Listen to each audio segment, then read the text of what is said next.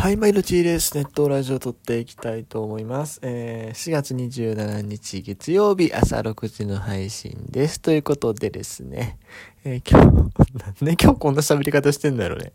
なんか、僕のね、この喋り方って全然安定感がないよね。いつもいつも。自分で喋りながら思いますもんね、なんか。今日は違う人が喋ってんのかなみたいなね。まあいや、ちょっと、そんなこと置いといてですよ。えっと、今日はですね、えー、まあ、ここまで、だいたいプロ野球始まって1ヶ月ぐらいですか。ということで、えー、また今日も振り返りですね、えー、各リーグの順位、そして個人成績見ていきたいなというふうに思います。はい。それではまずこちらですね。今日はセリーグから見ますか？いつもパーから見ることが多い気がするんですけど、今日はセイから見ていきたいと思います。まず順位ですが、え阪神が25試合で18勝7敗、勝率7割超え。今、あれらしいです。年間100勝ペースらしいです、阪神。そして2位がヤクルト。え、マジっすか？マジっすか？いや、それは知らなんだな。3ゲーム差。そして3位ゲーム差なしでジャイアンツ。で、4位広島までが勝率5割。で、5位中日18、8勝14敗。引き分けがもう早くも4つと。ちなみに阪神だけですね、唯一引き分けないのは。他のチームは2引き分け以上してるので、阪神だけ引き分けゼロです。で、6位が DNA4 勝19敗と。格差社会ですね。え、これ、阪神と DNA のゲーム差で言うと、3プラス、えっ、と、5.5 8.5の13ゲーム差。ちょっと重すぎるね。うん。DNA からするとちょっと重すぎる。っていうとこなんですけども。だってもうこれ、あれよ、A クラスでそれ10ゲーム差あるってことやからね。だいぶしんどいですよね。あの、今日ツイッターで見たんですけども、やっぱりね、今日っていうかまあ昨日なるのかな、放送のタイミングと。見たんですけども、あの DNA はね、キャッチャーがまあ打たないらしいです、今。阪神のピッチャーより OPS 低いし、安打数同じぐらいっていうのが、今の DNA の保守陣。その保守陣、せめてこう、ディフェンス面だけでもがっしりしてたらいいんですけど、そうでもないと。いうところでね、えー、まあ、それがはっきり言って今の DNA 一番きついんでしょうね。うん。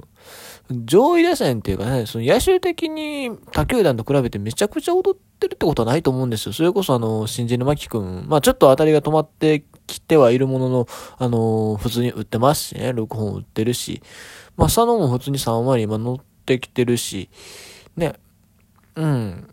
まあ、オースティン・ソトはいなかったっていうのはあるけども、でも他の野手もそれなりに打つじゃないですか。宮崎とかもまあそこそこやるでしょ。うん。やっぱ星なんですよ。キャッチャーがちょっとしんどすぎるいくらないでも。飛ばしは、飛ばしら1割4分。ノーホームラン1本。いや、1割4分。で、あの守備。うーん。で、今日は高城出てましたけどね。峰井もね、去年打ってた2割6分しか打ってないし。えー、期待の山本も0割7分1厘。これはしんどい。これはね、うん、あんまりにもしんどすぎ結局ね、ラミちゃんの政権の時にね、誰一人キャッチャーがこうまともに育たんかったんが、しんどいところよね。うん。まあ、伊藤光を取ってきたりもしましたけども、光さんも1億もらってる割にはね、まあなんかいろいろ言われてますけども、知能人となればどうこうとかね。まあちょっとしんどいなうん。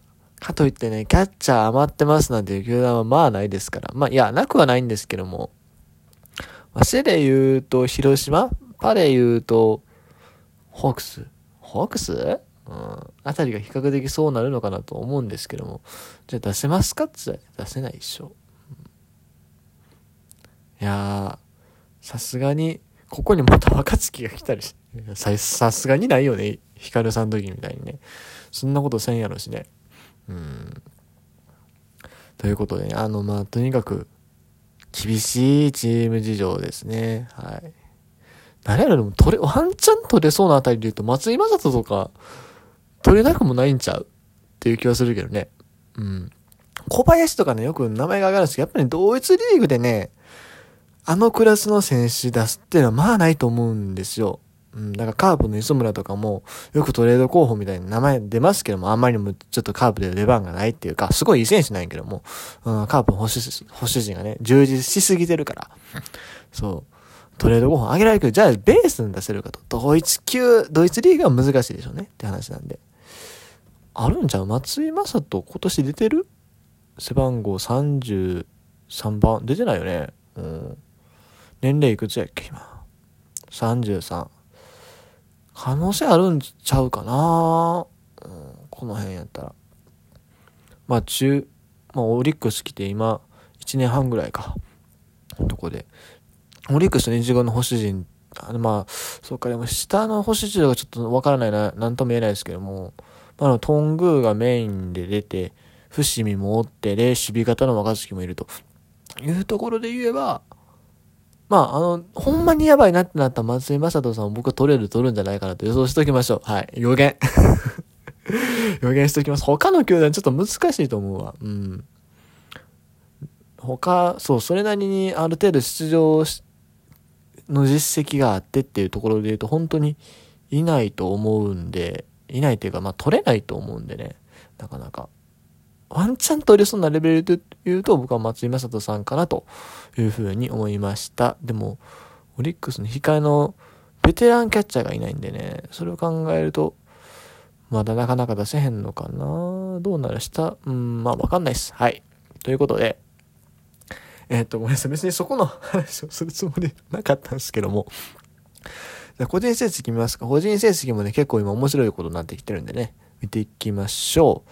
えー、っと、まずセリーグの打撃ですが、えー、相変わらず菊池がリーディングヒッター3割6分、2位が糸原3割5分4厘、3位が大島洋平3割3分3厘、4位が鈴木誠也、5位佐野啓太というところになってきてます。そして、えっ、と、今まであんまりこういうところに名前を連ねてなかったのよく売ってるなというあたりで言うと、塩見ですね、3割3厘。えー、ホームラン3本、お、いよいよついに、あれかな、一流選手の中身で見えてきたんじゃないですか？自称一流選手からついに一流選手になるんじゃないかなと。で、それからマルテもね、今年いいですね。ちょっと今日試合でしたのがちょっと心配なんですけども、OPS947 優秀ですね。で、えっ、ー、と、大城もまそこそこ打ってて、で、大山上がってきましたね。2割8分5厘、4厘か。上がってきたし、あ、山崎幸太郎も今シーズン頑張ってると。で、松原、中村中村ちょっと押してきたな。まあ最終的にね、まあ2割、2, 2割4分ぐらい打ってくれたら同じだと思います中村悠平は。うん。っていうところかなと。さて次、えー、っと、本塁打。本塁打今トップは、村上山田にヤクルト勢がね、こう引っ張ってますね。8本塁打並んでると。山田テストまだバッティング、その打率の方はね、あれなんですけども、えー、しっかりこう、ホームランの方は稼いでると。ちなみに盗塁はなしということで、もう多分ね、トリプルスリーは無理だと思いますね。まあ、やっぱ長打の打てるこう、二塁手っていうのだけでもだいぶ存在価値がありますから、うん、もうその路線で行くんじゃないですかね。とにかくもう怪我せずに、あの、長長くやってくれっていうところもあるでしょうしね。うん。あの別にそれでこう、あの、停滞してはダメですけども、でも山田の役割ってもうそういうところになってくるんじゃないかなというふうに思いますよ。やっぱりね、あの、腰がどうとかいう話もありますから、うん、まあできるだけ長く現役をっていうところで、まあ、とりあえずこう、長打にシフトしていくんじゃないかなと。はい。で、えー、3位が37本。で、4位が6本が4人ですか。鈴木マルテっていうところに、ここに牧佐藤の新人二人が加わってるって面白いですよね。ちなみに、えー、佐藤輝明打率2割4分5厘まで上げてきましたね。なかなかいいんじゃないですか。4月の打率で言うと、4月は2割6分7厘。まあまあ、まずまずって言ったところかな。はい。で、さらにその下は4本が坂本大山西川龍馬といったところが名前を連ねると。さらにその下行くとね、松原と勝木が3本打ってんの ああ、まあ、勝木はね、長打が打てるっていう触れ込みに入っているかと思う松原もそんなパンチ力あるタイプの選手なんですね。あんまりちょっと分かってなかった。うん。まあまあ、大体そのとあ、元山比喩も2本打ってんの。ええー、ニョリゴブキュウリンでショートです。ある程度守れるから、もう、これレギュラー決まるよね。今のところ、エラーもないし。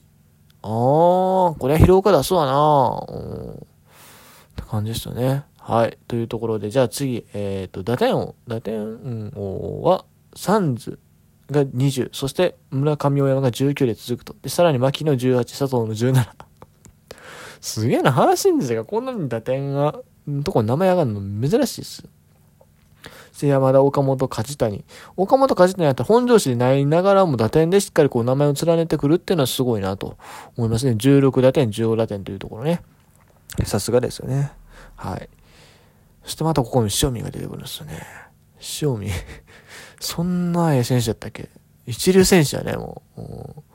そして、えー、っと、いつまでそのネタ引っ張んねんって話だけどね。あの、わからない人は、塩見文春とかで調べてください。大体あの、いつまでそのネタ引っ張んねんっていうこと自体の、その引っ張るっていう言葉がね、引っ張ってるからね。で、えっと、次。えっ、と、盗塁、盗塁を勝ちたによ。え？マジ ?9 盗塁。あー、これはちょっと意外やったな。いや、勝ち谷さんもちろん昔盗塁を取ったことあるしね。あの、横浜時代の応援歌はね、青い打点って入ってましたからね。いやーでも、最近はそこまで走るイメージなかったんですけど。マジか、ジャイアンツ行って、そういう感じになってるんですね。で、2位が塩見、近本の5盗塁というところ。結構差ついてるやん。で、えー、大島、鈴木、京田、増田と4盗塁で続いてるというところですね。大島洋平、この年でもまだまだ走るんですね。元気ですな。はい。ということで、えー、っと、ごめんなさい。あれ、今日待って。しまった。セ リーグ打者しか言えてない。これはね、えっと、前後編に分けるということにしましょう。えっと、後編は、じゃあ明日出しますか。はい。と火曜日の朝に配信したいなというふうに思います。とりあえず今日はね、えっと、セリーグの打者のお話までさせていただきました。はい。